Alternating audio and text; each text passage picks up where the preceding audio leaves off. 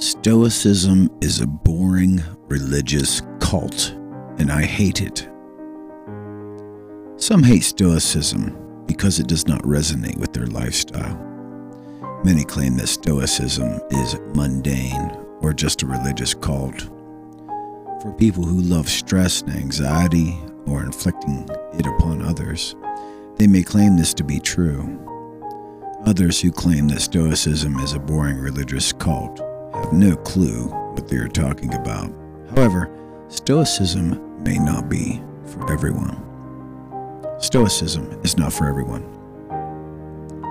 The enthusiastic Stoic, mainly new Stoics, when they discover this tool or lifestyle modification, want to share it with everyone immediately.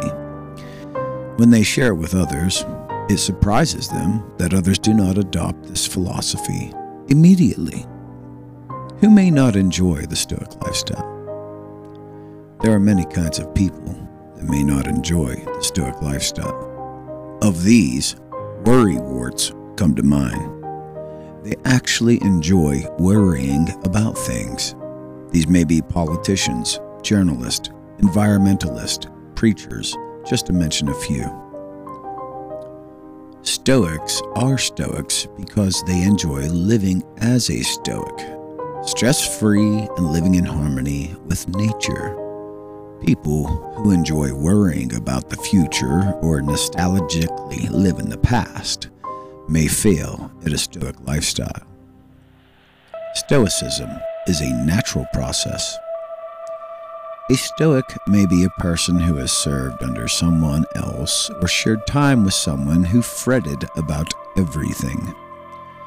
They may have witnessed this person decay after many years of worry, stress, and anxiety.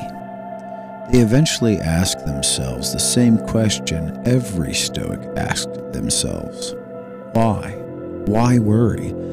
Why stress myself out? What benefit or accomplishment has fear, stress, or anxiety ever accomplished for me? After they calculate the benefits compared to the cost, the Stoic will conclude that the stress was not worth it and live their life accordingly. The Stoic logic. Also, natural in the Stoic philosophy is the logic that it adopts.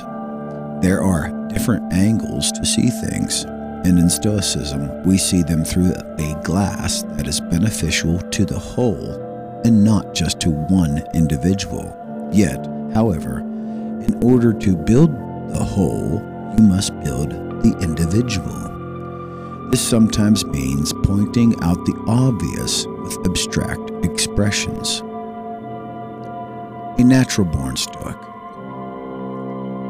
Many people, after discovering the Stoic philosophy, take on the name of Stoic because they have been living that way their entire life. They really do not care that the concept of Stoicism is a Hellenistic philosophy started by Zeno in the 3rd century BC. These details are immaterial to them if they name the lifestyle Stoicism, makes no difference in how these people approach their lives because they have been doing it despite giving the concept a name. Actually, they couldn't care less of the Stoic philosophers like Marcus Aurelius, Epictetus, Seneca, and many more because they live a natural lifestyle that naturally finds its way to a worry and stress free life.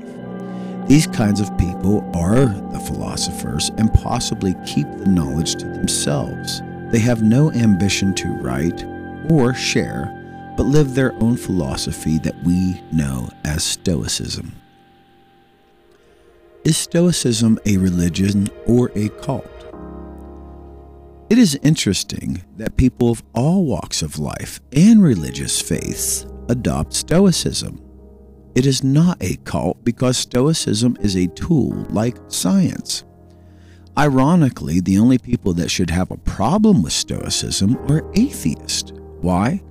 Because all the great philosophers of Stoicism were theists and referred to God many times in their writings. This should be, not be surprising, though, because the atheists have tried to take over other theist invented tools like science. Pun intended. Basically, an atheist is a pandering, sniveling little brat full of resentment and hate that has faith in an impossible paradox called atheism. There could be nothing more illogical and opposed to Stoicism than an atheist. Stoicism in a nutshell. I live in the moment. I learn from my past and contemplate my future. I will not worry about things that I do not have control over. It will not bother me. It shall not control me. I shall control myself. I will honor my virtues. I am Alpha, not Beta. I am the leader of myself.